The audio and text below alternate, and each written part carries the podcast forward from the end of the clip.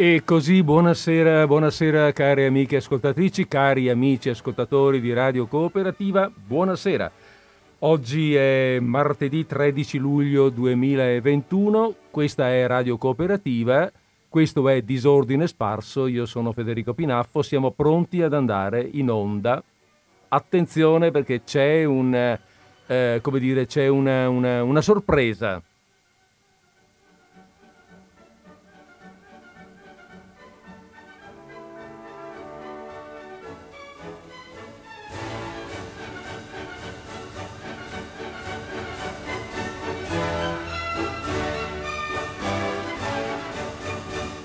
Ale, sorpresa. Eh, in realtà ve l'avevo, ve l'avevo, già anticipata la settimana scorsa che avremmo avuto una sorpresa, ma non ho, ma, come dire, non ho voluto, ho voluto lasciarvi un po' in suspense. Ebbene, abbiamo qui con noi ehm, il nostro amico Enrico Grandesso.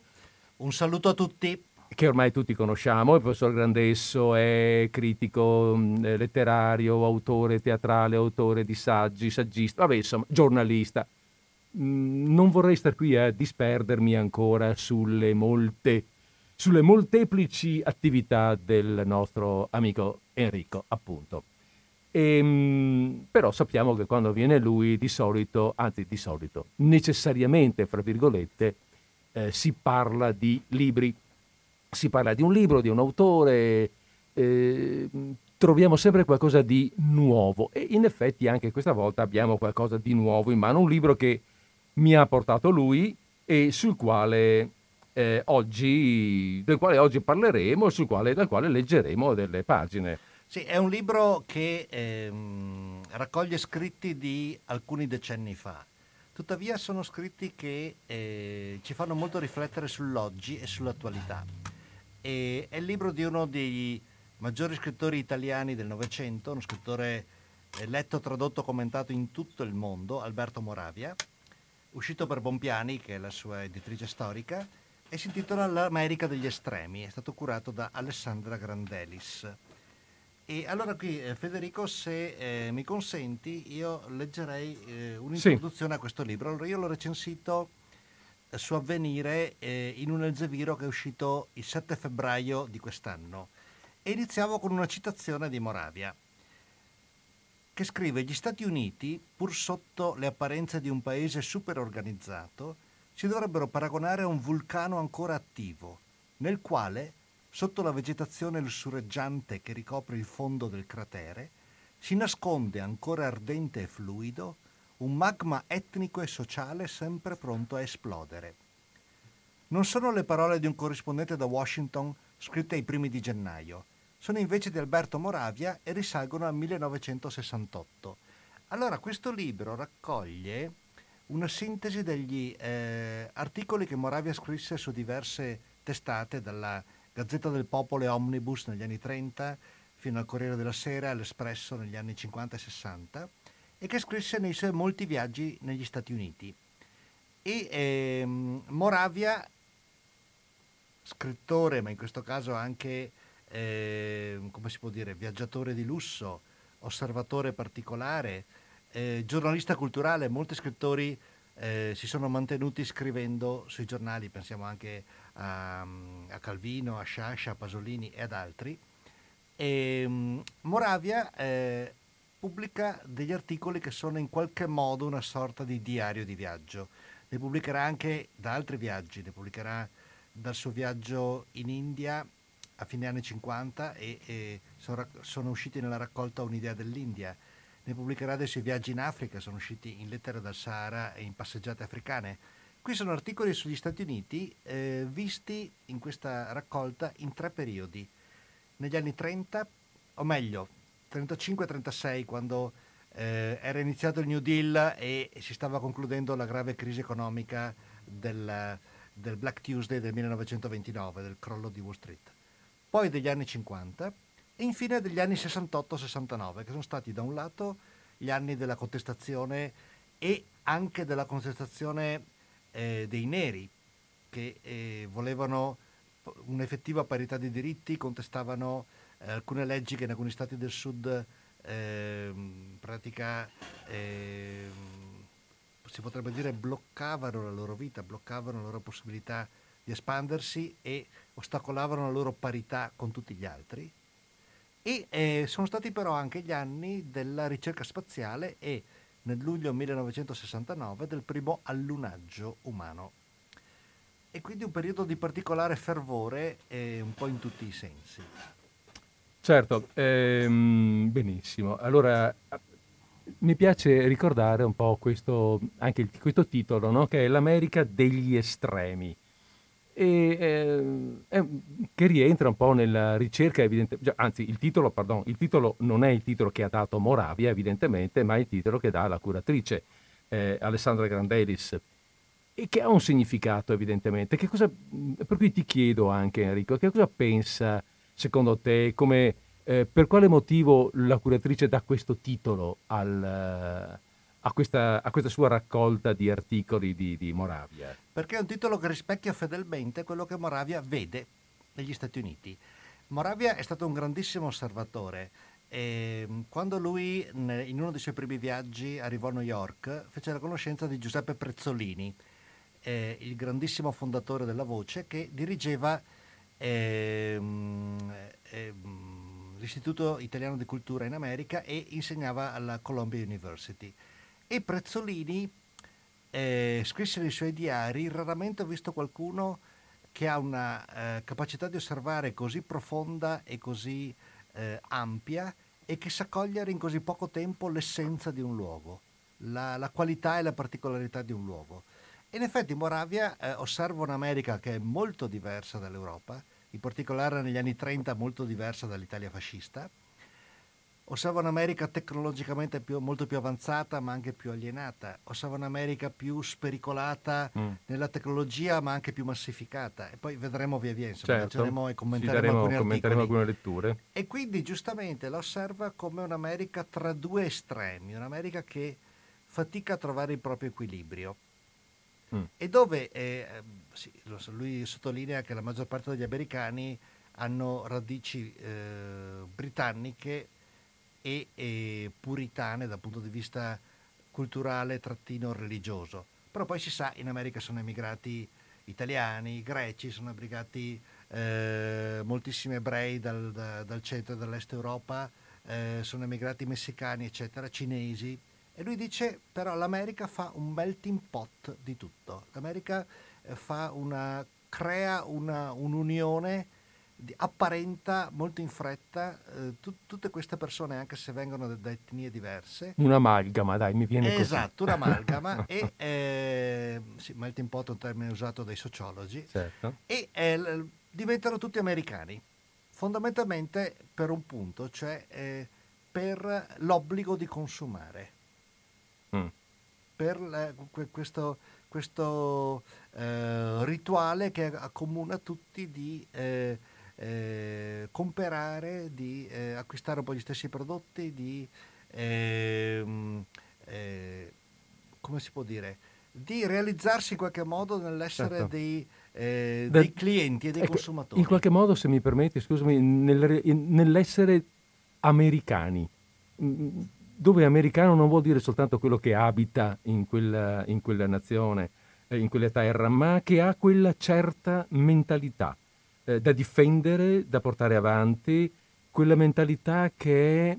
Ma adesso lo, lo leggeremo, perché eh, altrimenti magari mh, corriamo un po' troppo avanti anche noi con la nostra descrizione e, e, e, e, come dire, precorriamo un commento che potremmo fare su cose in lettura. Ti dirò che quando mi hai dato il libro, e quando ho dato un'occhiata al contenuto mi sono chiesto, ma santo, santo santi numi, eh, ci sono articoli, ci sono reportage, lettere, insomma, eh, di viaggi avvenuti nel 35, 36, 55. Non è roba vecchia.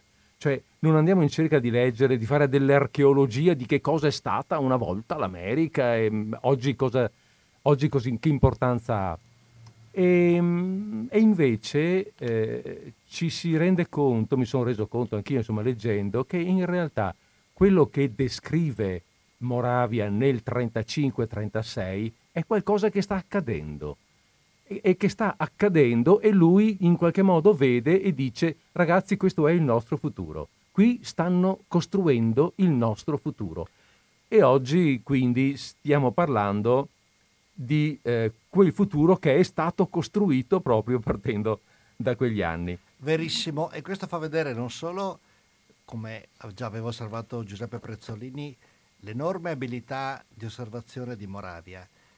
E Moravia poi rimette in discussione quello che vede con il suo tempo, fa dei raffronti con l'Europa, si interroga anche lui su quale sarà il futuro dell'America, cerca di eh, essere aperto a osservare le contraddizioni, a vedere un aspetto negativo ma anche uno positivo.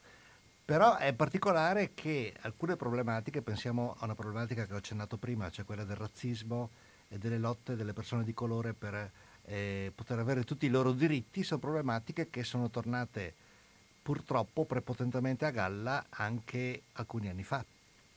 E quindi è un'America che eh, è ancora alla ricerca della propria identità e soprattutto di una pacificazione interna. Dopodiché, eh, naturalmente, sono scritti di periodi diversi, da città diverse, c'è New York, c'è Chicago, c'è la California, e, mh, mm, ci sono eh, momenti diversi, situazioni diverse, personaggi diversi. E c'è anche un po' un piccolo diario di alcune sue attività quando viene ospitato per delle eh, conferenze, quando conosce Saul Bellow quando ehm, viene ospitato da altri amici, ci sono anche aneddoti e racconti un po' della sua quotidianità negli Stati Uniti. E comunque si ha l'impressione eh, del, di un grande paese, potrei dire quasi di un continente, eh, molto a sé rispetto all'Europa. Molto diverso, appunto prima ho parlato del consumo, si può parlare della produzione, si può parlare di come sono state progettate le città, altro ancora. Lo sì, eh, allora facciamo una bella cosa. Cominciamo con, uh, a leggere qualche pagina. Direi eh, proprio di sì. Io pa- partirei da questo articolo. Questo uh, leggiamo sono un, tre paginette circa. Le leggeremo facendo anche un cambio di voce, così tanto per leggere insieme. È un articolo che è apparso nel 1937 eh, su Omnibus. Il titolo è L'uomo americano. E comincia così. L'aspetto più importante dell'America è il suo futuro. Parlare dell'America come di un vasto cantiere non è improprio. Però nella parola cantiere è contenuto un significato di volontà e di disegno prestabiliti, che non si attaglia agli Stati Uniti, nei quali, nonostante la vistosa organizzazione, sarebbe davvero difficile ritrovare il filo conduttore di una volontà e di un'ambizione consapevoli. In fatto di cantieri, soltanto quello proverbiale della torre di Babele si presterebbe a qualche significativa similitudine. Ma lasciamo stare il moralismo inevitabile in tali paragoni. Piuttosto, a proposito degli Stati Uniti, si potrebbe parlare di scena di teatro. L'America è il teatro immenso e impreparato di un dramma o di una commedia che sembrerà improvvisata e i cui attori non sono ancora nati. La gran differenza tra l'Europa e gli Stati Uniti sta proprio in questo senso di prologo che dà l'America tutta intera. Mentre in Europa, a sentir certi pessimisti, si starebbe già, se non proprio all'epilogo, perlomeno all'ultima scena dell'ultimo atto. Negli Stati Uniti, come in un teatro pochi giorni prima della rappresentazione, c'è stridio di seghe, rimbombo di martelli, andirivieni di macchinisti e di carpentieri, gente in manica di camicia, megafoni, quinte traballanti, luci incerte, voci di comando e di protesta.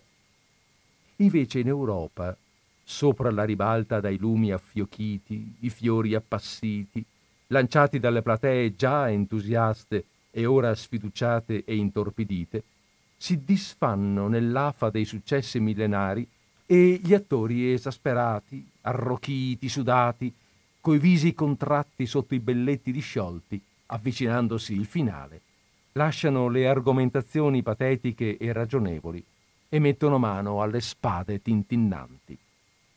Questa è la visione, come ho detto, dei pessimisti. E non c'è dubbio che, almeno per l'America, abbiano ragione. In America, lo ripetiamo, dal Labrador alla Terra del Fuoco, tutto è prologo. Prologo le colonizzazioni portoghesi, spagnole, francesi, inglesi, olandesi. prologo le rivoluzioni dell'America Latina e la guerra civile dell'America del Nord, prologo le emigrazioni italiane e slave, la Grande Guerra, la crisi e ogni fatto più recente. Si pensi all'Europa, alle lente colonizzazioni mediterranee e si capirà che quattro secoli sono veramente pochi perché una civiltà esca dalle condizioni primitive e naturali ed entri nella storia. Gli americani sono ancora attendati. Ancora non si è consumato il connubio tra gli uomini e la terra, tra gli uomini e l'acqua, tra gli uomini e i luoghi. Per dare nome e carattere a una località non basta un cartello sopra un palo. Per creare un paese non basta impossessarsene. Gli americani sono ancora nomadi e tra loro e la terra che li ospita ci sono rapporti di tornaconto, ma nessuna confidenza. Prologo, dunque, l'America, ma di quale specie di dramma?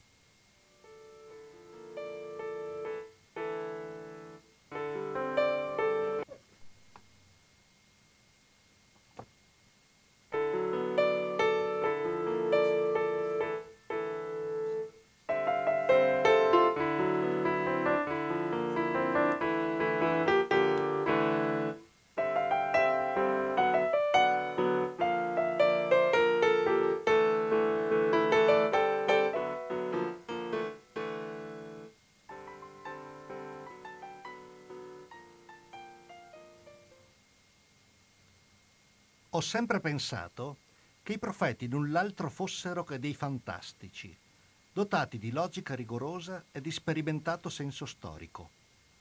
Le cose che verranno sono già scritte nella trama cangiante di quelle già avvenute. Bisogna sapervi leggere. Il passato dell'America, così all'ingrosso, è l'Europa stessa. Di modo che si potrebbe determinare il futuro dell'America esaminando tutte le diversità che la separano dall'Europa. A questo proposito, occorre subito dire che l'emigrazione degli europei in America non fu soltanto un fatto economico, fu anche uno sforzo potente e mistico verso una lontana e desideratissima palingenesi, un'aspirazione tenace a liberarsi dei mali europei o, perlomeno, a crearsi dei mali nuovi, tutto diversi da quelli dell'Europa. Ora, giova notarlo, le premesse e i postulati dei primi emigranti sono state, attraverso le vicissitudini dei più secoli, ferreamente mantenute. Del resto, come avrebbe potuto avvenire diversamente? Una casa sorge secondo le sue basi. Ogni incominciamento è già un destino.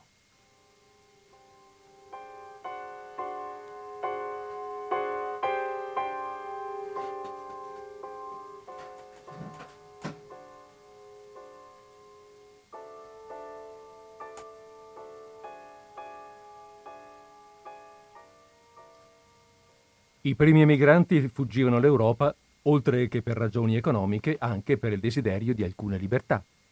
Essi volevano liberarsi dai privilegi delle caste aristocratiche e dalle imposizioni delle monarchie assolute, dalla guerra, dagli eserciti, dalle carestie, dalle invasioni armate, dall'intolleranza religiosa e culturale, dalle differenze sociali, dalle concorrenze e dai puntigli nazionali, in generale da tutte le obbligazioni che in Europa l'individuo ha sempre avuto rispetto alla nazione, allo Stato e alla religione e all'ordine sociale. Apparentemente si operava in tal modo la medesima liberazione dell'individuo e delle forze individuali che in Europa avvenne soprattutto nel secolo XIX, ma con questa differenza, che mentre in Europa tale liberazione ebbe un carattere laico, culturale, politico e doveva poi degenerare in anarchia, in America si colorò, come si è detto, di una confusa aspirazione a una palingenesi totale. Creò infatti nuove e più dure discipline.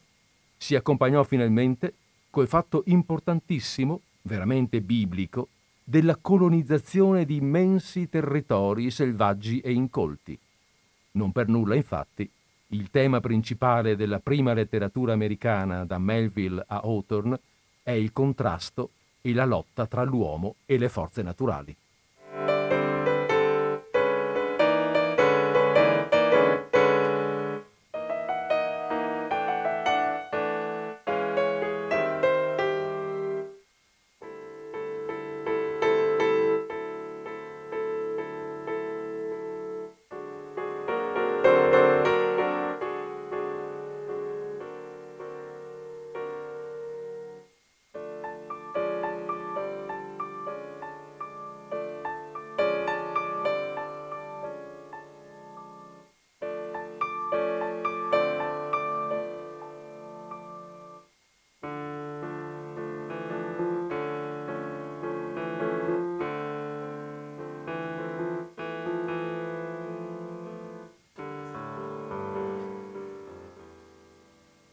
Ecco, queste le prime osservazioni che abbiamo preso da questo, da questo articolo del 36 che è stato pubblicato nel 37. Eh, io volevo fare così una piccola osservazione, anche un, un promemoria, ecco così, perché noi, siccome lui parla qui di America e di Europa, eh, magari siamo portati a fare del, dei paralleli, no? E a dire, ma non mi pare, sì mi pare, però, ma ecco, pian è nel 1936 che sta scrivendo, che sta scrivendo Moravia, non dimentichiamolo. Per cui quando, eh, quando parla di questa Europa sfiduciata e intorpidita, dove gli attori ormai non sanno più parlare, cioè lasciano le argomentazioni e mettono mano alle spade, eh, stiamo ricordando, ricordatevi l'epoca nel 1933 Hitler è diventato il um, cancelliere del Reich. Il 1936 è stato l'anno dell'impero in Italia e eh, diciamo che iniziavano a soffiare eh, venti di guerra in Europa. Sì, per cui eh, quello che sente e vede ehm, Moravia è, è, un mondo diverso da quello che vediamo noi adesso. E, e, e, lui vede invece un'America che vuole tirarsi fuori da queste robe qua, da queste storie qua, un'America che ha voglia di altro. Ehm, di gente che se n'è andata via e questo è interessante perché questo è una di quelle cose che molto spesso noi non, non, non valutiamo. I giudizi si danno sempre, no? eh, abbiamo poco da dire non, eh, cristianamente, che non, bisogna giudica e sarai giudica, non giudicare. In realtà poi noi leggiamo un giornale e giudichiamo. Eh, difficilmente si ricorda, parlando del, dell'America, quello che qui sta ricordando Moravia e che vale ancora oggi. I primi emigranti fuggivano l'Europa per il desiderio di alcune libertà, volevano liberarsi prevalentemente delle oppressioni statali, che a quell'epoca molta gente, eh, per motivi religiosi, per motivi eh, di vario genere, insomma, anche perché, anche perché all'epoca c'erano le, le, le, mm, le, caste aristocratiche, appunto, e le monarchie assolute. Cioè, quindi era proprio una fuga dal, dalla prepotenza, dalla preponderanza statale. Ma oltre a questo, Federico, volevano anche liberarsi dal fatto che molti erano poveri, lavoravano a mezzadria e la eh, prima certo. metà del raccolto andava al padrone, certo. che non faceva assolutamente niente, mentre gli Stati Uniti erano la terra del lavoro, la terra dove eh, ehm, c'era la possibilità, lavorando, di poter avere la propria terra, di poterla coltivare, di poter avere una, um, un sistema economico basato molto di più sul lavoro dei singoli e non un sistema in buona parte parassitario come era stato quello a economia agricola che era durato fino a buona parte dell'Ottocento. Certo, questo spiega, eh, io credo, anche molto di quello che è avvenuto, cioè eh, molto di quella che è la mentalità americana, che noi oggi giudichiamo eh, in relazione alla nostra. In realtà le mentalità, cioè eh, dire, la, la, mentalità di un popolo, eh, la cultura di un popolo si forma in relazione anche a come si è, eh, a, come è nata, alle motivazioni per cui, che l'hanno spinta, che l'hanno, che l'hanno avviata questa, questa cultura. Ehm, cos'è che stavo leggendo qui anche? Ah sì, a proposito di quello che dicevi tu, ehm, Moravia qui fa notare questa, il, il, il, fatto biblico, dice, della colonizzazione dei territori selvaggi. La volontà di, veramente, di essere veramente, finalmente, padrone io di qualcosa di mio, a rischio di mille fatiche, però sarà mio dopo. Esatto, con la, la libertà di poter creare un proprio destino economico.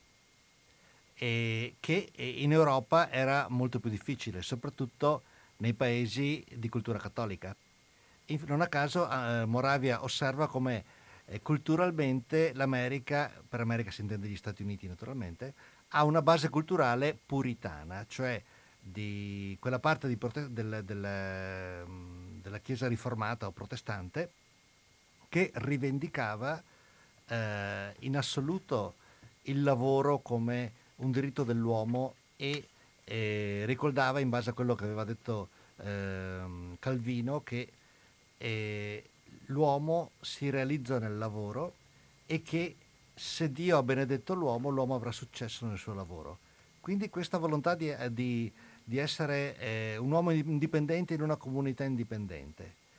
Dopodiché eh, diciamo che c'è stata un, un'esaltazione all'iperbole di questo. Ah beh, Poi dopo... l'America è diventata, come già si è accennato all'inizio, terra di lavoro, terra di grandissima produzione, di sviluppi tecnologici, scientifici. Moravia ne parlerà soprattutto, ne parlerà in tutto questo libro, in tutta mm. questa raccolta di articoli, eh, molto bella e rigogliosa perché il libro è di circa eh, 380 pagine, è uscito l'anno scorso e lo trovate in molte biblioteche e nelle librerie.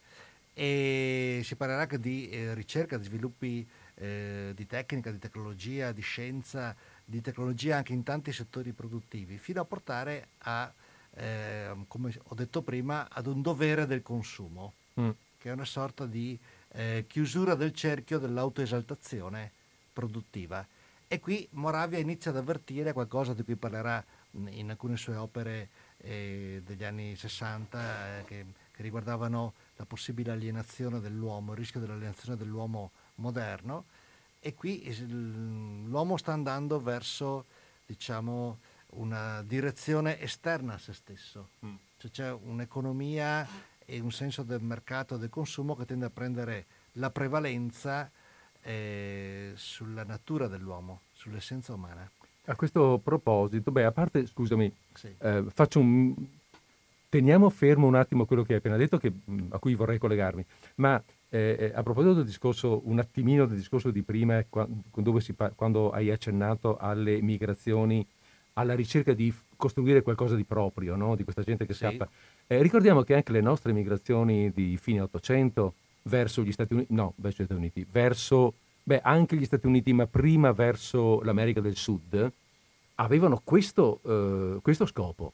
Eh, io ricordo una vecchia battuta, permettetemi se la faccio, le migrazioni venete, dove si diceva, ehm, do, dove si parlava di pissar sul so, cioè ehm, avere finalmente qualcosa di proprio, sembrerà un po' volgare la battuta, ma c'è una lettera di una, eh, una lettera di un emigrato italiano che scrive a casa dicendo a Tizio, di a Tizio che, che eh, mi, mi, critica, che io qui mi sono fatto, son fatto del mio e lui se vorrà pissar sul so, el dovrà pissarsi in scarsea.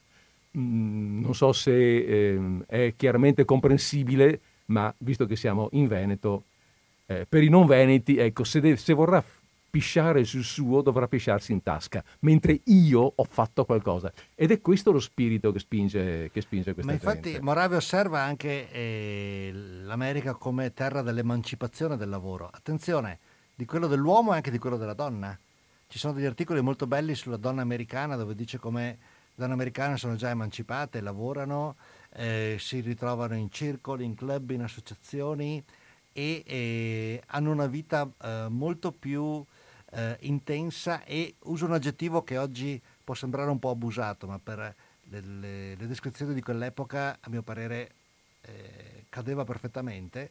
la donna era molto più moderna di quella mm, europea, mm, mm. anche perché in America c'erano più persone che studiavano, che avevano una cultura, diciamo, eh, media, eh, di livello più alto di quello che senz'altro c'era in Italia. Anche se eh, più tendente alla massificazione. Sì, questo è un altro punto, cioè Moravia parla, adesso Federico sì. leggerà un brano, del, diciamo, di alcuni comportamenti massificati per quanto riguarda gli acquisti, le abitudini, per quanto riguarda eh, anche eh, gli hotel, per quanto riguarda eh, le, le, consuetudini della domenica, E lui sottolinea questo, cioè il modo di vita americano eh, impone, diciamo, eh, molti modi di eh, essere che in realtà sono dei modi di comportamento eh, abbastanza stereotipati. Mentre eh, questo anche perché c'è una classe media diffusa molto ampia in America, mentre in Italia dove abbiamo eh, le persone colte e le persone diciamo bene che hanno certe possibilità economiche, poi c'era un, ceto medio abbastanza ristretto All'epoca una c'era, gran massa di- c'era ancora la vecchia aristocrazia che stava Esatto, decadendo, sì. ma c'era ancora. Esatto, è una gran parte di persone povere eh, che mm, avevano poco tempo libero e che poco tempo libero eh, così non, non- non- non avevano granché da fare. Qui invece abbiamo una, una, diciamo, un American Way of Life coinvolgente da un lato, deludente dall'altro perché appunto eh, ha degli aspetti di massificazione. Allora, sentiamo co- come lo descrive Moravia nella lettura di Federico. Questo articolo che è pure del 36 e che si intitola cas- casualmente il, proprio ehm, Il paese del lusso per tutti. E a un certo momento allora prendo una pagina centrale. Altrove gerarchi o intellettuali. Qui coloro che posseggono una villa in Florida o una nave da crociera. Ma il concetto principale resta pur sempre quello che a tutti sia permesso tutto. L'automobile per tutti, il grande albergo per tutti, la cultura per tutti, la bella vita per tutti. L'idea, più che democratica, è demagogica. E il risultato non è la raffinatezza delle invidiate aristocrazie del passato estesa alle masse, bensì un simulacro, una imitazione di quella raffinatezza, fabbricata a bella posta e messa a disposizione delle borse ben fornite.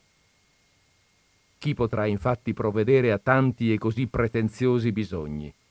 Non l'artigianato, che in Europa curava e rifiniva fino a ieri con amore e intendimento senza pari ogni suo minimo prodotto. Non c'è artigianato che basti per tali masse come quelle americane. Inoltre, l'artigianato richiede da parte del compratore gusto e discernimento nella scelta, cose tutte che mancano affatto agli americani. Allora entra in ballo la grande industria, con le sue fabbricazioni in serie di un certo numero studiato e ristretto di articoli.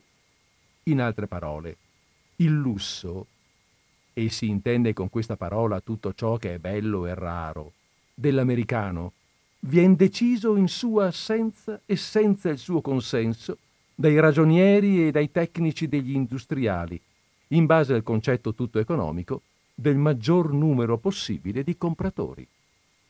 L'americano vuole un certo tipo di scarpe che in Europa vien portato dal solo principe di Galles. Sua moglie desidera un certo vestito da sera fatto soltanto in pochi esemplari da una grande casa parigina.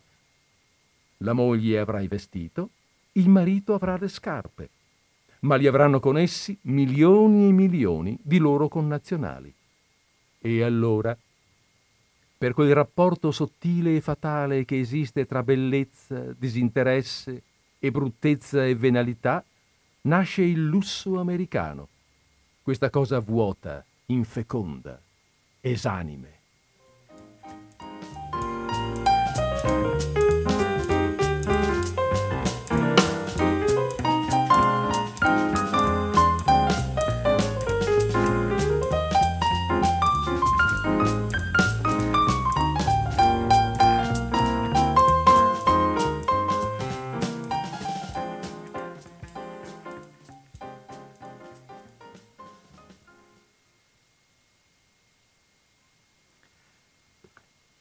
Vediamo ora un altro passaggio sull'America e l'articolo si intitola Gli americani in che modo diventarono americani.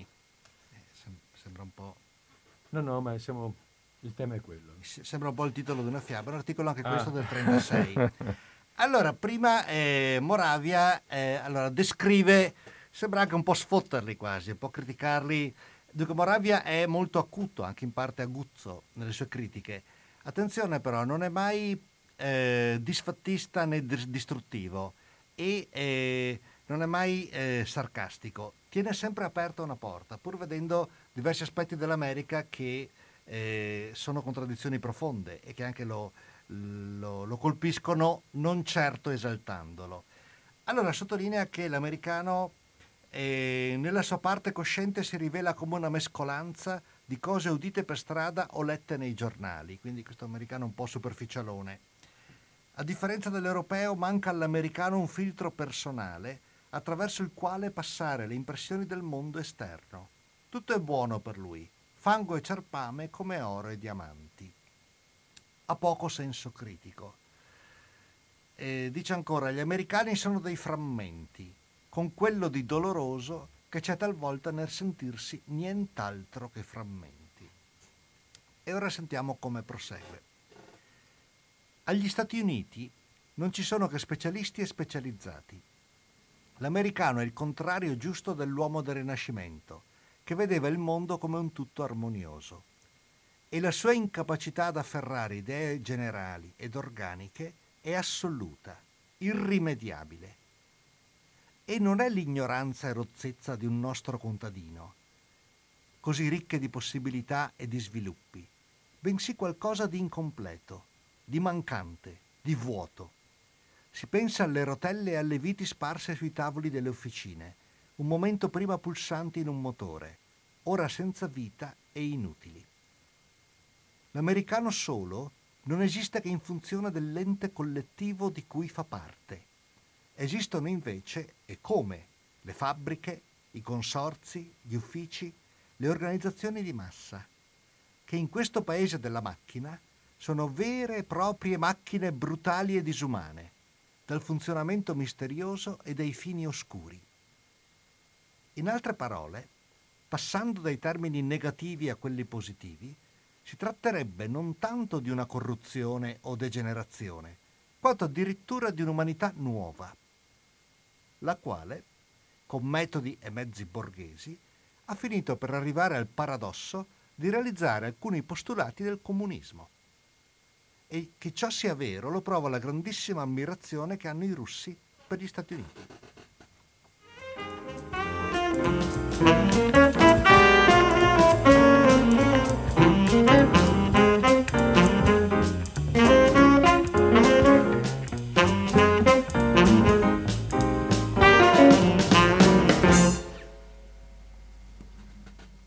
Beh, questo, l'articolo di prima e questo di adesso, pur essendo due articoli diversi, ma eh, tutto sommato perseguono più o meno un medesimo obiettivo, e cioè quello di vedere, di descrivere questa società come una società molto, eh, come dire, mh, parcellizzata, massificata, ecco, demagogicamente massificata, e dove ciascuno non solo eh, dove ciascuno fa la sua piccola parte all'interno di questo enorme organismo costruito affinché tutti però consumino quei prodotti. Esatto, e dove la massificazione, d'altro lato, dà un aspetto di sicurezza, quasi di protezione. Mm. Cioè l'americano si identifica nell'essere assieme ad altri milioni di americani.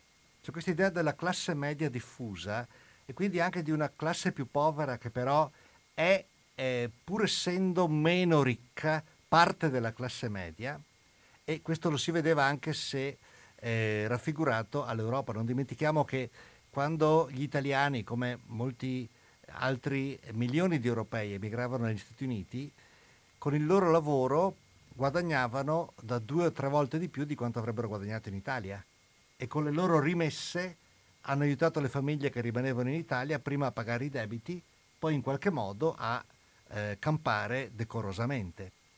E non dimentichiamo che ehm, c'è una massificazione, ma che è una massificazione tecnologicamente abbastanza avanzata. Ad esempio, pensiamo al grande ruolo che ha avuto la radio negli Stati Uniti d'America dagli anni 20 agli anni 30. Pensiamo al fatto che negli anni 20, a fine anni 20, c'era un'automobile per ogni 5 americani. Quindi vuol dire che in mm. pratica eh, tre famiglie su quattro aveva almeno un'automobile.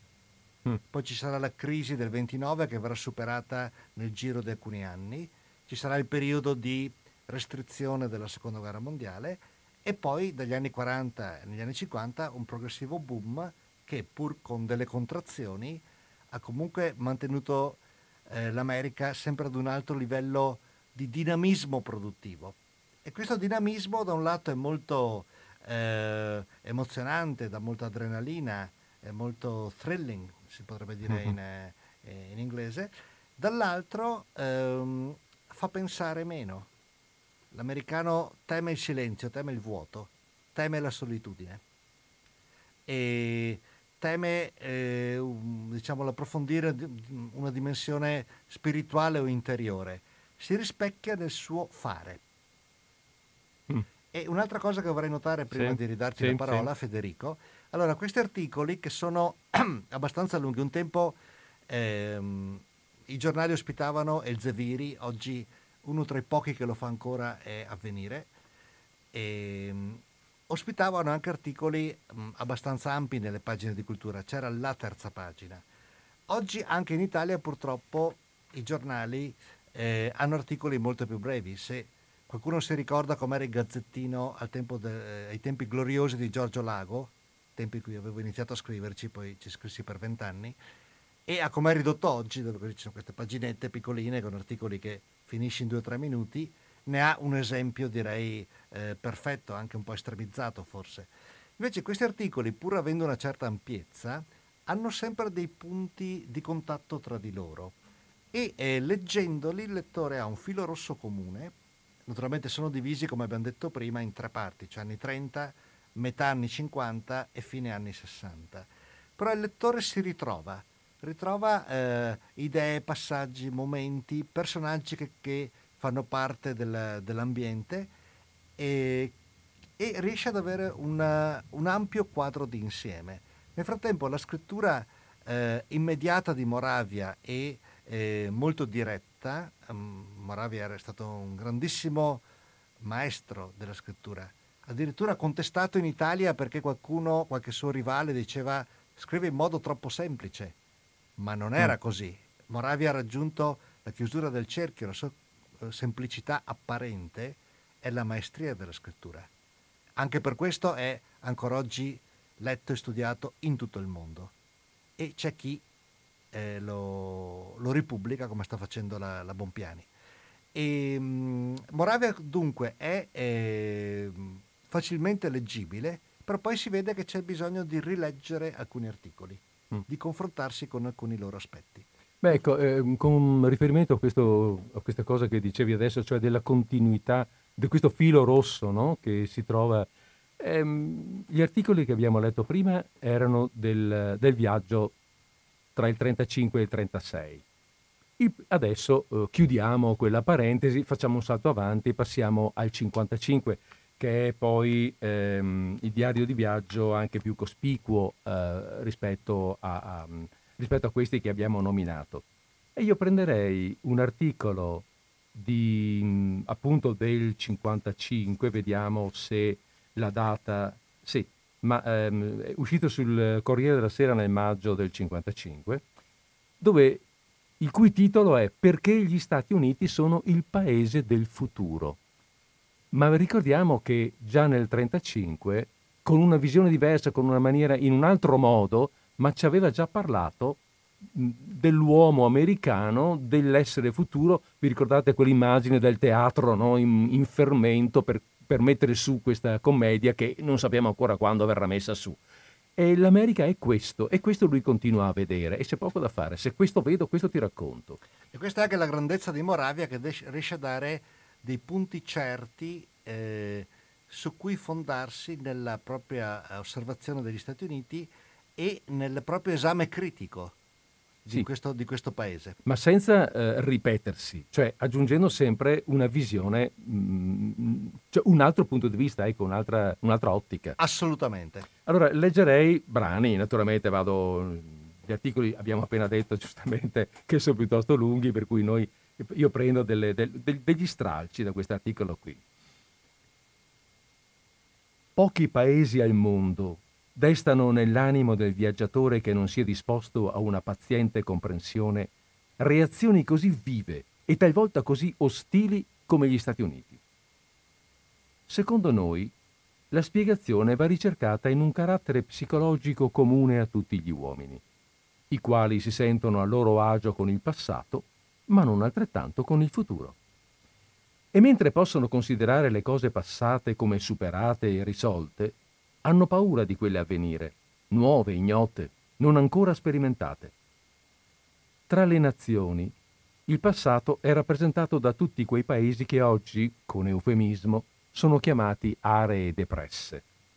Fate per esempio un viaggio in Siria, alla vetusta città di Aleppo, e passerete con poche ore di aeroplano dal secolo XX al XII. Ad Aleppo, tuttavia, pur invocando le comodità della civiltà moderna e lamentando il pittoresco e medievale modo di vita, vi sentirete sicuri e persino aggressivi, avvertirete che nulla di nuovo e di sconcertante si cela dietro il cosiddetto mistero d'Oriente. Spiccate invece il volo nella direzione opposta, attraversate l'Atlantico, passate in poche ore da una vecchia città d'Europa alle torri babilonesi di Nuova York e sentirete subito con inquietudine che nonostante tutte le meravigliose comodità e facilità della vita americana, Qui è l'ignoto, il non ancora sperimentato, l'imprevedibile. Insomma, il futuro. Ora, il futuro gli uomini amano sognarlo, vago e promettente, abbellito dai rosei vapori della speranza. Ma non amano affatto vederselo torreggiare davanti in forme di città di acciaio e cemento, o nell'aspetto di una società potente e perfettamente funzionante. Donde la nausea che si è detto, quello che chiamerei il mal d'America, non tanto diverso dal mal di montagna o dal mal di mare. Privi del tutto di residui di civiltà artigiane e medievali, gli Stati Uniti esordiscono come nazione con la rivoluzione industriale del secolo scorso. Si deve così considerare il passato settecentesco e ottocentesco dell'America come il prologo fumoso e turbolento della presente, scintillante e tersa civiltà meccanica.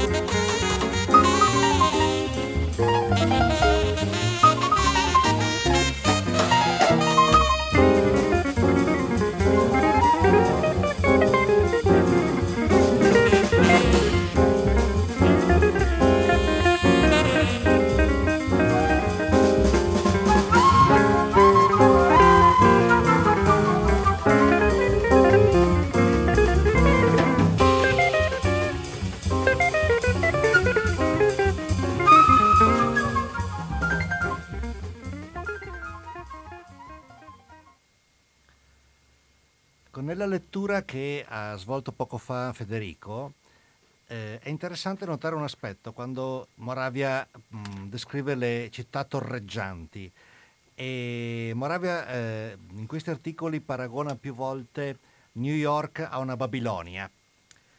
E, e che insomma è tutto dire. La, in un suo articolo eh, descrive New York così.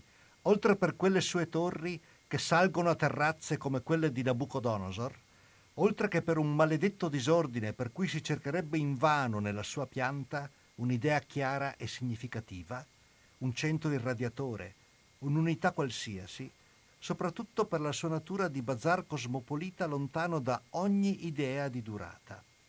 Ecco, New York è, è quindi una città della dispersione, una città eh, dal troppo fermento, un, ricca di un fermento che arriva a sovrastarla, che qua, quasi eh, eh, esalta e idolatra se stesso.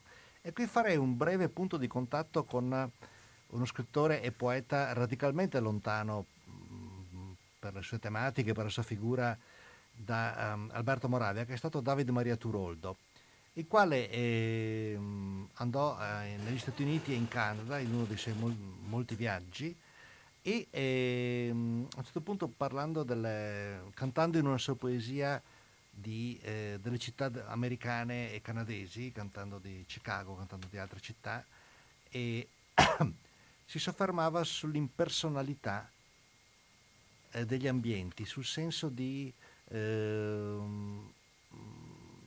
di essere esterno, sul senso di vuoto che aveva sentito.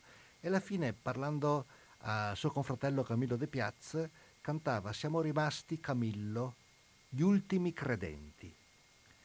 Allora, questo è un aspetto che Moravia eh, mette in risalto in alcune parti. Poi di per sé Moravia eh, non era uno scrittore particolarmente attratto dalla spiritualità, era ateo e eh, diciamo non, ehm, non aveva particolari interessi nel cristianesimo, però è stato un grande uomo di cultura, conosceva la cultura cristiana oltre a quella ebraica che era la sua cultura di provenienza, e naturalmente osservava gli ambienti in cui era.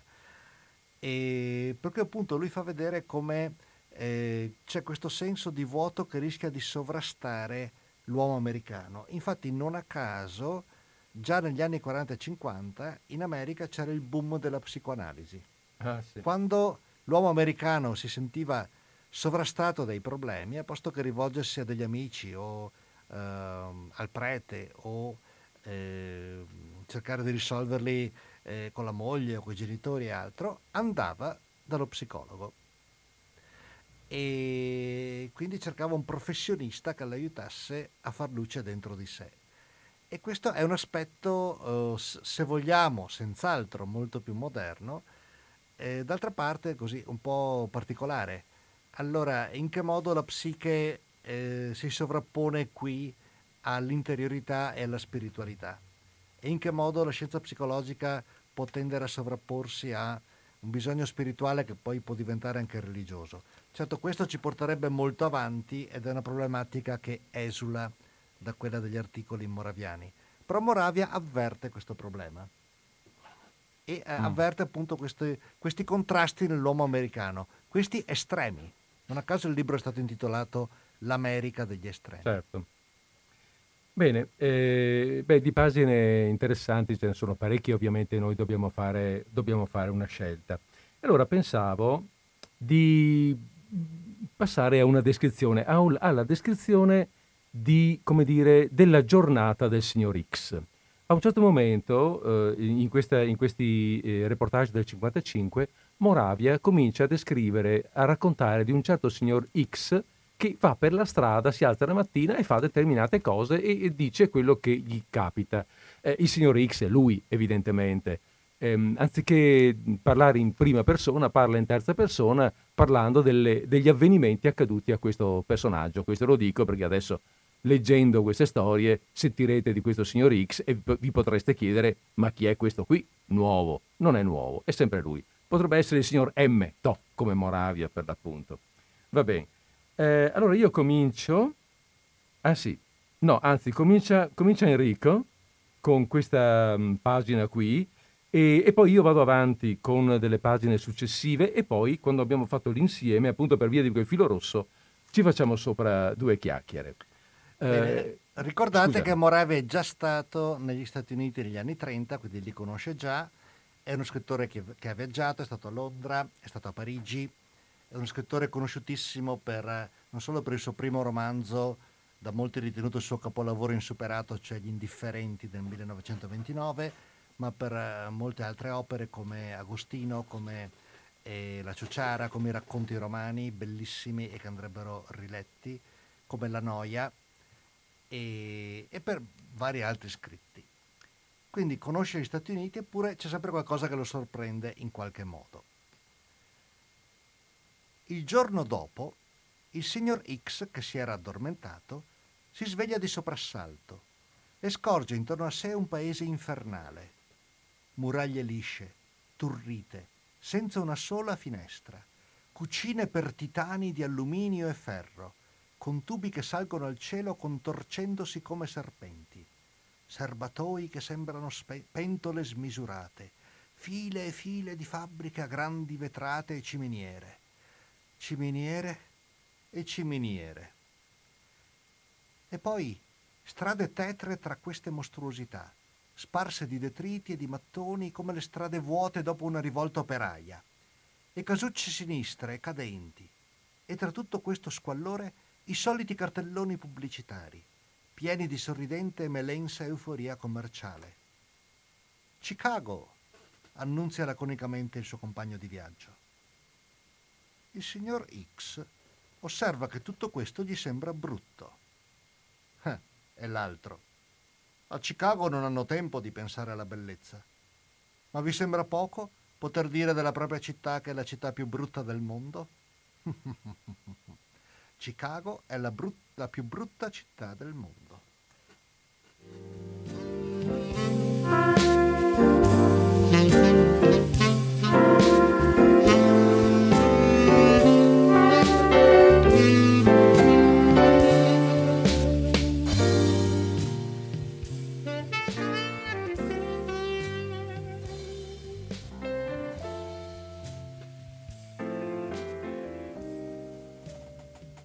Il signor X, come arriva nel sobborgo, è colpito una volta di più dal particolare aspetto della civiltà industriale, laddove essa non cura di adornarsi, sia pure in maniera goffa e retorica, e si mostra nella sua nudità utilitaria. Quel che fa più impressione al signor X, in quelle strade devastate ma irreprensibilmente squadrate ad angolo retto, strana combinazione della geometria e dello squallore, è l'assenza assoluta del vecchio e dell'antico, che sono così frequenti anche nei quartieri più poveri delle città rurali e artigiane d'Europa. Case, fabbriche, pubblicità, vetrine, insegne, lampioni, magazzine, ciminiere, muri e marciapiedi, tutto in queste strade è scaduto e cadente, ma non vecchio né antico. Sono luoghi quasi metafisici, pensa il signor X, non privi di una loro terribile e patetica bellezza, i quali ricordano un poco i paesaggi urbani dei primi film di Chaplin girati nel West End di Londra. Luoghi, per tutto dire, dove l'industria ha sostituito la natura, perfino si direbbe nelle facce degli abitanti, e mostra chiaramente di essere di molto inferiore alla sua rivale. Il signor X cammina tra i detriti, i rottami di vetro e i pezzi di assi lungo un alto muro scuro e pensa che in definitiva la civiltà industriale è condannata dal solo fatto di non saper creare un muro, un vero muro di mattoni, dall'intonaco screpolato e indorato dalle intemperie e dal sole, inverdito dai muschi, illeggiadri- illeggiadrito dai rampicanti. O il muro è nuovo e fiammante, di cemento brutale o di mattoni che sembrano di ferro e non di terracotta, oppure è già cadente, nero, spaccato, non vecchio né antico, ma morto. Dopo la visita allo stockyard, il signor X per rinfrancarsi sente il bisogno di qualche cosa di forte. Si è ormai americanizzato il signor X e verso il crepuscolo, come tutti gli americani, prova il desiderio di rimontarsi con il doppio whisky o con un gin and tonic. Ecco sulla passeggiata lungo il lago Michigan, la mole brutale e nero-rossastra del Conrad Hilton Hotel. Conrad Hilton, proprietario di alberghi in tutti gli Stati Uniti, è uno di quei dinosauri, appunto, che oggi scorrazzano indisturbati. La legge antitrust appena appena li sfiora, arma debole in mani deboli, per la vastità dell'America. Il signor X ricorda vagamente che si parlò l'anno passato di costruire addirittura una di queste mostruosità del signor Hilton anche sul gentile Monte Mario sopra Roma. A malincuore, il signor X si ingolfa nelle fauci dell'albergo. Soffitti sovraccarichi, colonne dorate, sale a pianterreno piene di negozi e di uffici, erti tappeti di un gusto più che dubbio, L'albergo è anch'esso un dinosauro di tipo ottocentesco, pratico, lussuoso e temibile. Ecco un antro oscuro che porta a lettere violette di neon la scritta rassicurante Par. Il signor X penetra in un buio quasi completo, si inerpica su uno sgabello, ordina la sua bevanda. Dall'oscurità una voce allegra esclama in italiano ma che fa di bello qui a Chicago, signor X? Il signor X aguzza gli sguardi e, guarda caso, riconosce nel barman un certo Michele, anni fa incontrato a Capri dove lavorava come cameriere. E lei che fa di bello a Chicago? Come vede, il barman. E ci si trova bene? Benissimo. Non rimpiange l'Italia qualche volta? Mai. Ma l'Italia è pur tanto più bella di Chicago. Eh, sarà vero, ma non si vive di sola bellezza. Su questa risposta il signor X è lasciato al suo gin and tonic e alle sue riflessioni.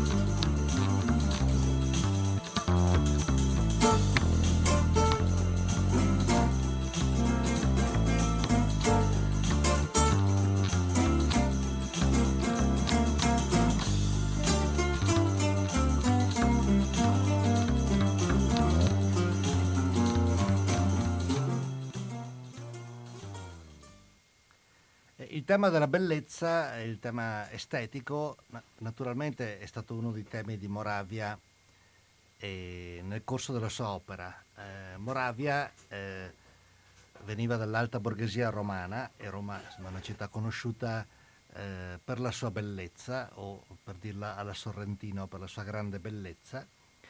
E naturalmente da romano, da persona nutrita di un'ampia cultura classica, ed europeo va negli Stati Uniti e trova questo scarto, trova questo, eh, questo iatto, questa frattura, trova questo paese che manca di moltissimi secoli di storia e quindi trova un'architettura che eh, non ha il passato classico dell'Europa.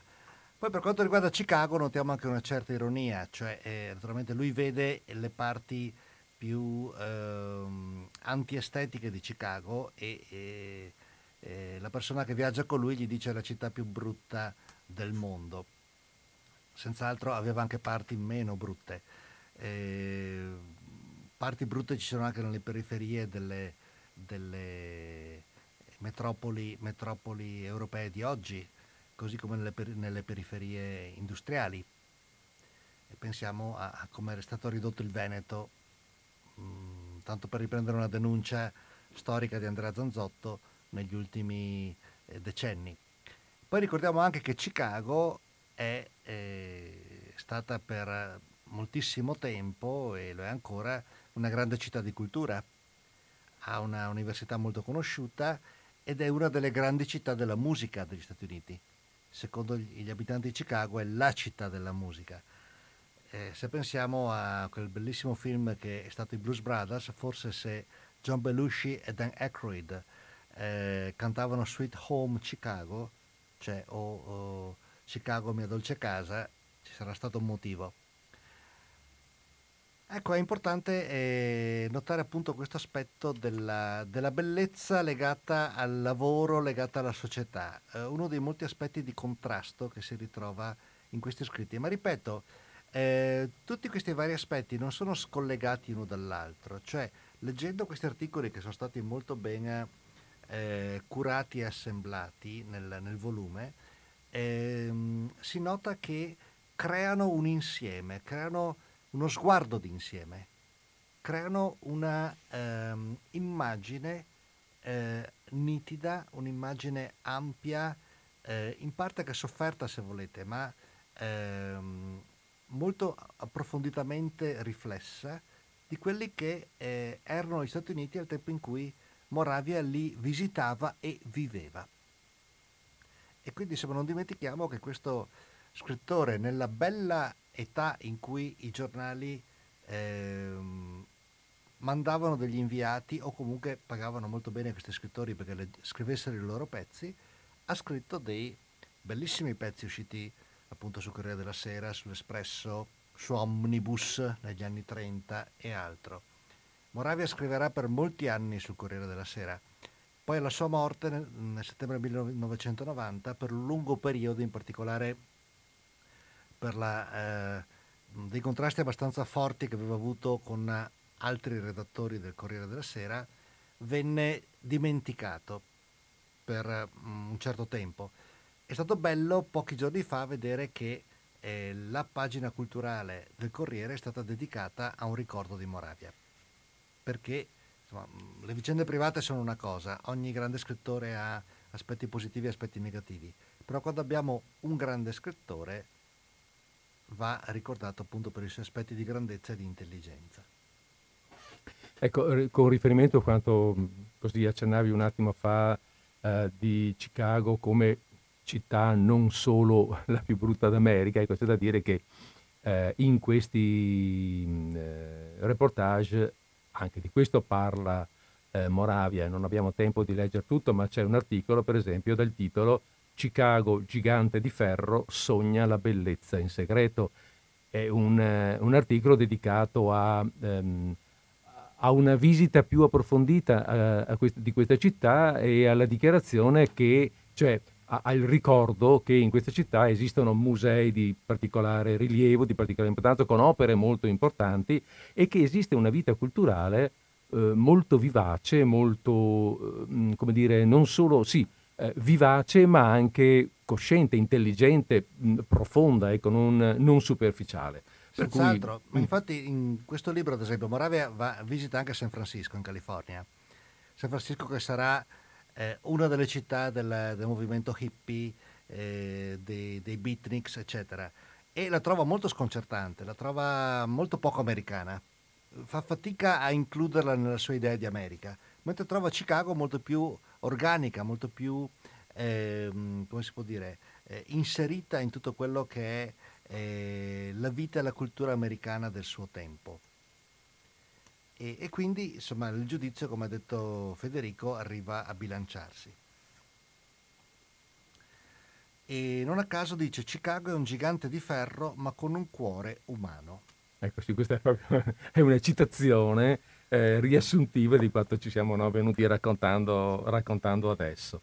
E visto che hai nominato eh, San Francisco, guarda caso, ma guarda caso, ho una pagina eh, che per carità non nomina San Francisco, proprio non la nomina, però eh, è un fatto che sappiamo accadere, accade a San Francisco.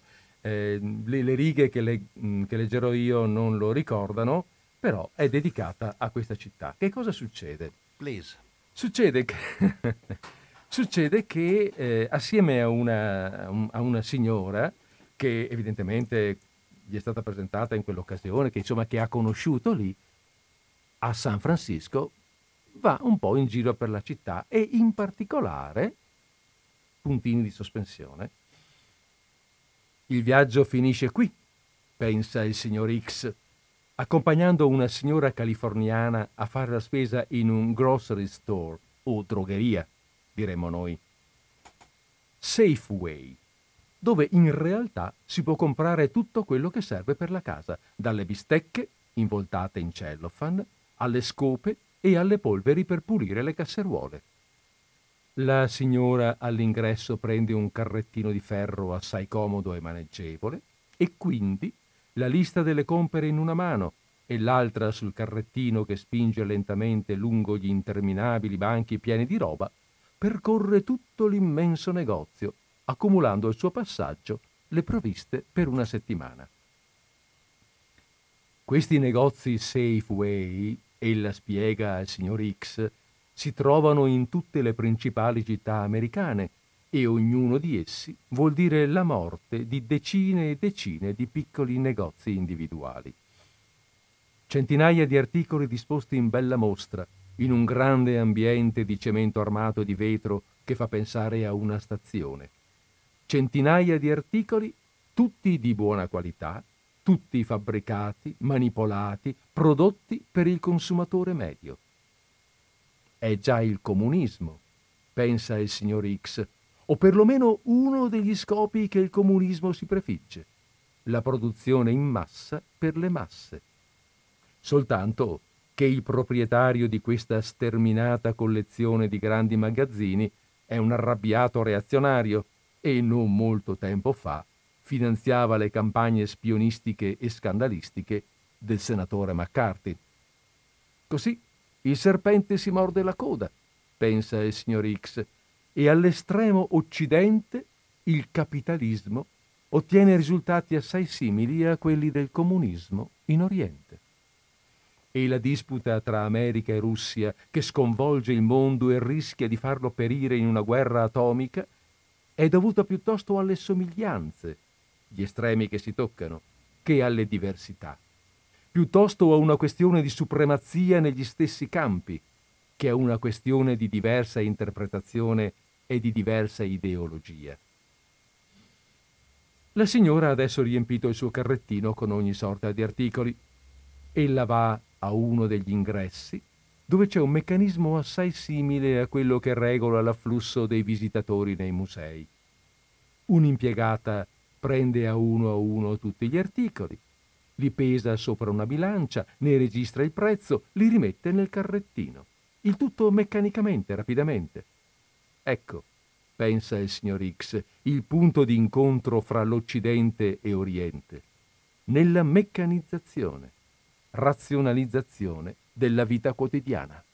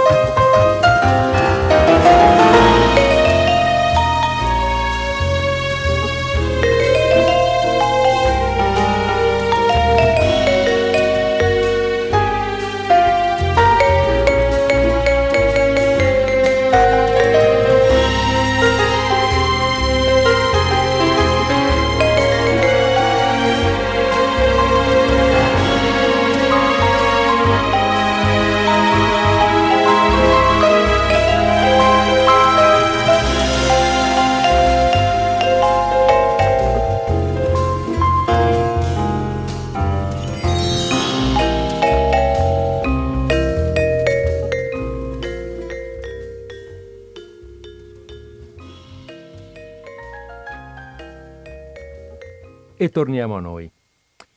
Ehm, sì, dopo questa... Anzi, facciamo così, vi lasciamo questa riflessione, va bene? Non, non, non stiamo qui tanto a girarci attorno.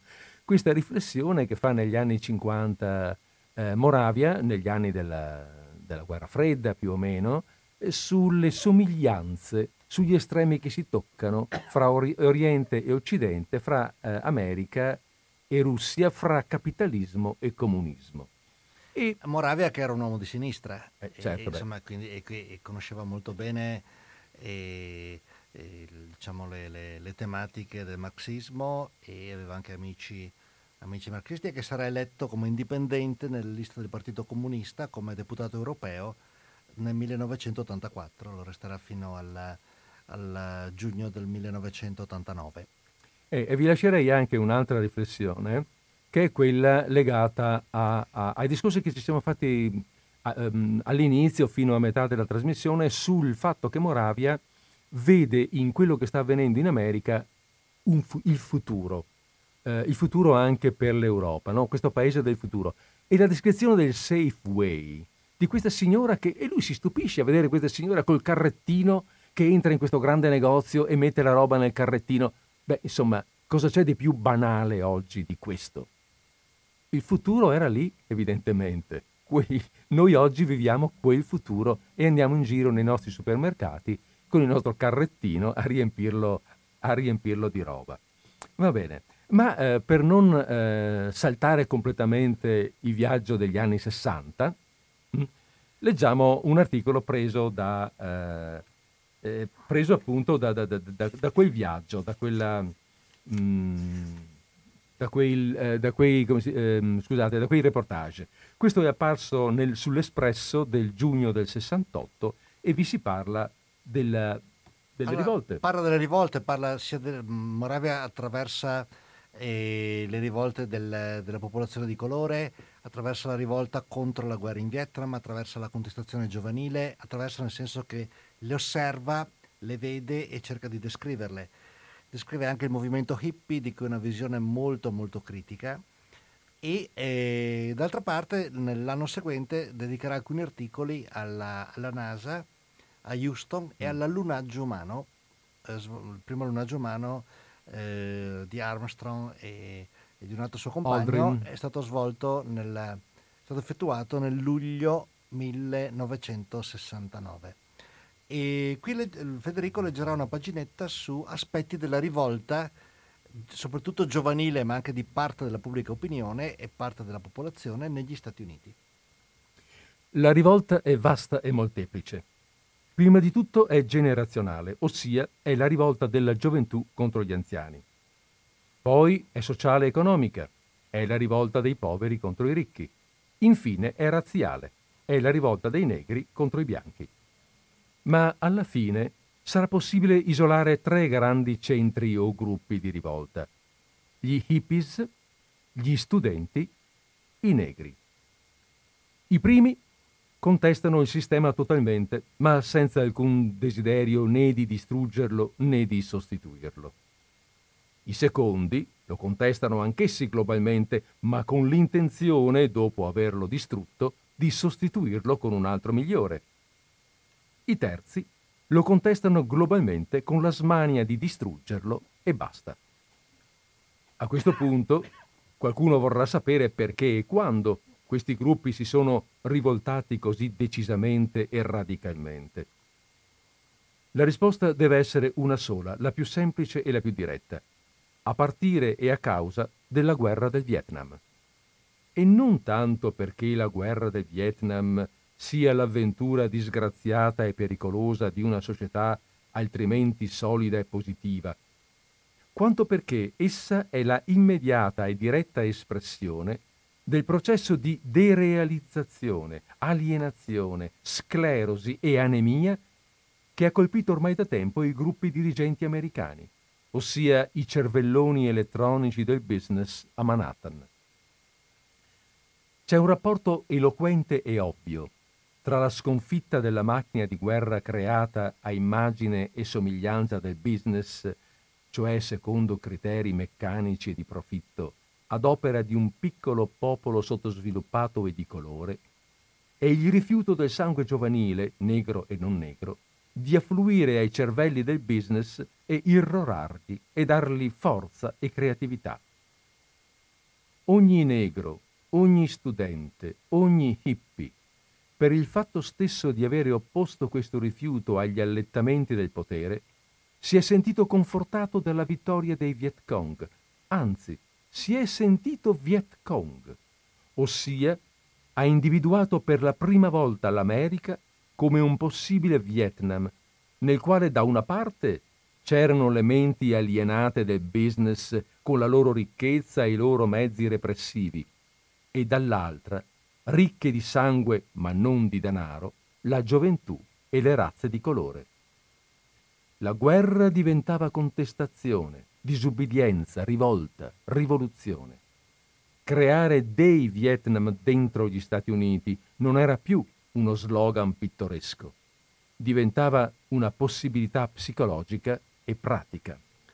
E anche qui vedete nuovamente, mi ripeto, ma in questo caso sono contento di ripetermi, come Moravia sia stato un osservatore di eh, eccezionale acutezza e eh, diciamo è stato un, uh, un giornalista culturale incredibile.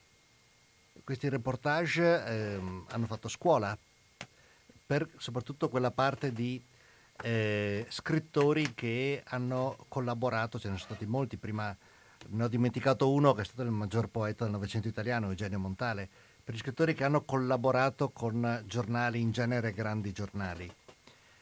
E, ehm, allora, ricordando che all'epoca si diceva negro, mentre oggi non lo si dice più, si direbbe le persone di, di colore eh, o i neri, allora, Moravia qui riassume molto bene le tre rivolte principali eh, che c'erano negli anni 60 negli Stati Uniti. Quella degli hippie, eh, emblematico a questo riguardo è stato un film Easy Rider di Dennis Hopper. Mm. Eh, quella degli studenti eh, contro il sistema, così come contro eh, le regole dell'università, contro eh, molti aspetti della società che volevano cambiare. Qui prenderei come emblematico il film di quel grandissimo regista italiano che è stato Michelangelo Antonioni e quel film si chiamava Zabriskie Point, ha avuto tra gli sceneggiatori Tonino Guerra e ehm, le rivolte dei neri d'America dagli anni eh, 60 in poi ci sono molti film che parlano sia delle rivolte dei neri sia parlano delle eh, dei leader come Martin Luther King che hanno cercato di pilotare queste rivolte verso un metodo non violento e comunque della, delle lotte sacrosante dei neri d'America per avere i loro diritti, ricordando che la Costituzione americana, che è stata elaborata per lunghi anni ed è stata eh, approvata eh, alcuni anni dopo la rivoluzione del 1776, sappiamo che il 4 luglio è proclamato giorno dell'indipendenza, in realtà l'indipendenza degli Stati Uniti è stata firmata nel 1783 a Versailles e da Stati Uniti e Gran Bretagna che hanno ceduto appunto questi territori e il primo presidente George Washington è stato eletto nel eh, 1789. La dichiarazione di indipendenza, che ha quella bellissima ehm, formula, chiamiamolo come vogliamo, quel bellissimo aspetto che sottolinea il diritto alla felicità degli uomini, non era un aspetto originale, ne aveva già parlato un italiano, Pietro Verri, mm. però è stato un, un prestito di notevole importanza e la Costituzione che dice tutti gli uomini hanno i loro diritti e, e hanno il diritto di realizzare se stessi. Eh, nella pratica però nonostante questa Costituzione eh, gli americani si sono dimenticati che tutti gli uomini voleva dire anche i neri, anche i nativi, quelli che un tempo si chiamavano i pelle rossa e altro. E eh, i conflitti tra etnie sono durati moltissimo tempo, hanno avuto delle pesanti recrudescenze durante la presidenza Trump. Ah, sì. Prima ricordavo eh beh, all'inizio come... Eh, beh, non è ancora fa... finita questa storia, chissà quando finirà e se esatto. finirà. Eh, avuto, hanno avuto anche una ripresa in Gran Bretagna con i, rigori, i due rigoristi di colore che hanno sbagliato i calci di rigore, due o tre non ricordo quanti, e, e se fossero stati bianchi? Ma... E ricordavo all'inizio appunto come la, la, le tensioni di cui parlava Moravia, eh, se si leggesse questo testo separato dal, dal contesto si potrebbe pensare alla, alle tensioni del giorno dell'Epifania di quest'anno, quando dei gruppi di eh, scellerati e scalmanati hanno eh, invaso parte della Casa Bianca. Ah, sì. E, sì, a, a, Washington. Sì, no, quello che notavo io in queste lettere, in, queste, in, in quest'ultima Articoli. cosa, in questo articolo, ma in particolare in quest'ultima che abbiamo letto, è l'analisi eh, sociale che fa, eh, cioè questo collegamento che riesce a, a fare Moravia con, eh, con, la guerra del Vietnam, con, cioè il fatto de, che qualcuno di fronte a questo, a questo nuovo avvenimento, a questo avvenimento, cioè quello della guerra intendo, così violento eh, e così, come dire, eh, impattante nella vita sociale del, del paese, eh, ad un certo momento si rende conto, è come se si rendesse conto che tutte le cose che già non andavano prima, adesso le vede, è come se eh, si, si eh, una frase fatta, si squarciasse un velo, no? E le persone più attente, gli studenti, i giovani, eh, eh vedono al di là di questo velo. I neri, ehm, più o meno attenti o non attenti, ma sono quelli che più soffrono più hanno sofferto e quindi anche si riescono a vedere. Ed è, eh, e qui nasce il, una rivoluzione, un, un dire adesso ci, ci, rendiamo conto in maniera aperta e, il, e, come dice Moravia, il mio sangue a te non lo do più. Uh, è, una, è, una, visione interessante, è una sua, eh, come dire, è un'analisi che magari dopo vent'anni, eh, va bene, ok, eh, si può fare, ma lui la sta facendo in quel momento, la sta facendo nel 68, nel 68 è stato ucciso Martin Luther, King, per dire. Esattamente. E, e, dunque, prima di concludere, do anche per chi fosse interessato alle vicende degli Stati Uniti eh, la segnalazione di un altro libro di un altro profondissimo conoscitore eh, di questo paese, cioè Furio Colombo. È un libro che è uscito da poco per le edizioni Aragno e si intitola La scoperta dell'America. Furio Colombo ha vissuto come eh, inviato speciale, come giornalista, come docente universitario, come direttore dell'Istituto Italiano di Cultura di New York dal eh, 91 al 94. E prima per Prezzolini ho di, ho nominato ugualmente Istituto Italiano di Cultura, si chiamava Casa Italiana, all'epoca era la Columbia University, comunque è l'equivalente. E Furio Colombo in questo libro eh, svolge una serie di ritratti di molti protagonisti della cultura americana, da Eleanor Roosevelt a Margaret Mead, a Bob Dylan, a John Baez, a Andy Warhol, a Woody Allen, a um, Truman Capote e a vari altri, fino a terminare con un ritratto di Bob Kennedy. Mm, anche qui abbiamo una, un, un, profilo attraverso dei ritratti in questo caso di questo paese eh, grande, modernissimo, intrigante e contraddittorio che sono gli Stati Uniti. Bene, allora io concluderei ehm, dando la... Sì dando, ricordando il titolo del libro del quale abbiamo così lungamente parlato e che abbiamo parlato per un'ora e mezza, che è L'America degli estremi ehm, di Alberto Moravia, curato da Alessandra Grandelis, che è la persona che ha eh, messo assieme e, ehm, e, e accompagnato con delle note questi reportage e che è fra l'altro una ricercatrice dell'Università di Padova. Eh, l'editore è Bompiani e, e con questo abbiamo finito la giornata, abbiamo concluso la nostra trasmissione. Direi di sì, e io non solo vi saluto, care ascoltatrici e cari ascoltatori, ma ringrazio Federico di avermi ospitato oggi anche perché la mia ultima ospitata a Disordine Sparso era stata martedì 25 febbraio 2019, Pensa un po'. quando iniziava l'emergenza Covid. E oggi si spera che questa emergenza sia, uh, stia finendo definitivamente e, e insomma per me è una data simbolica mm. per, uh, per, il ritorno in radio. Benissimo. Allora a noi non resta che, eh, a me non resta che, eh, o meglio, a noi non resta che salutarvi e, e a me non resta che darvi appuntamento per martedì prossimo, stesso posto, stessa ora, con Disordine Sparso. Arrivederci.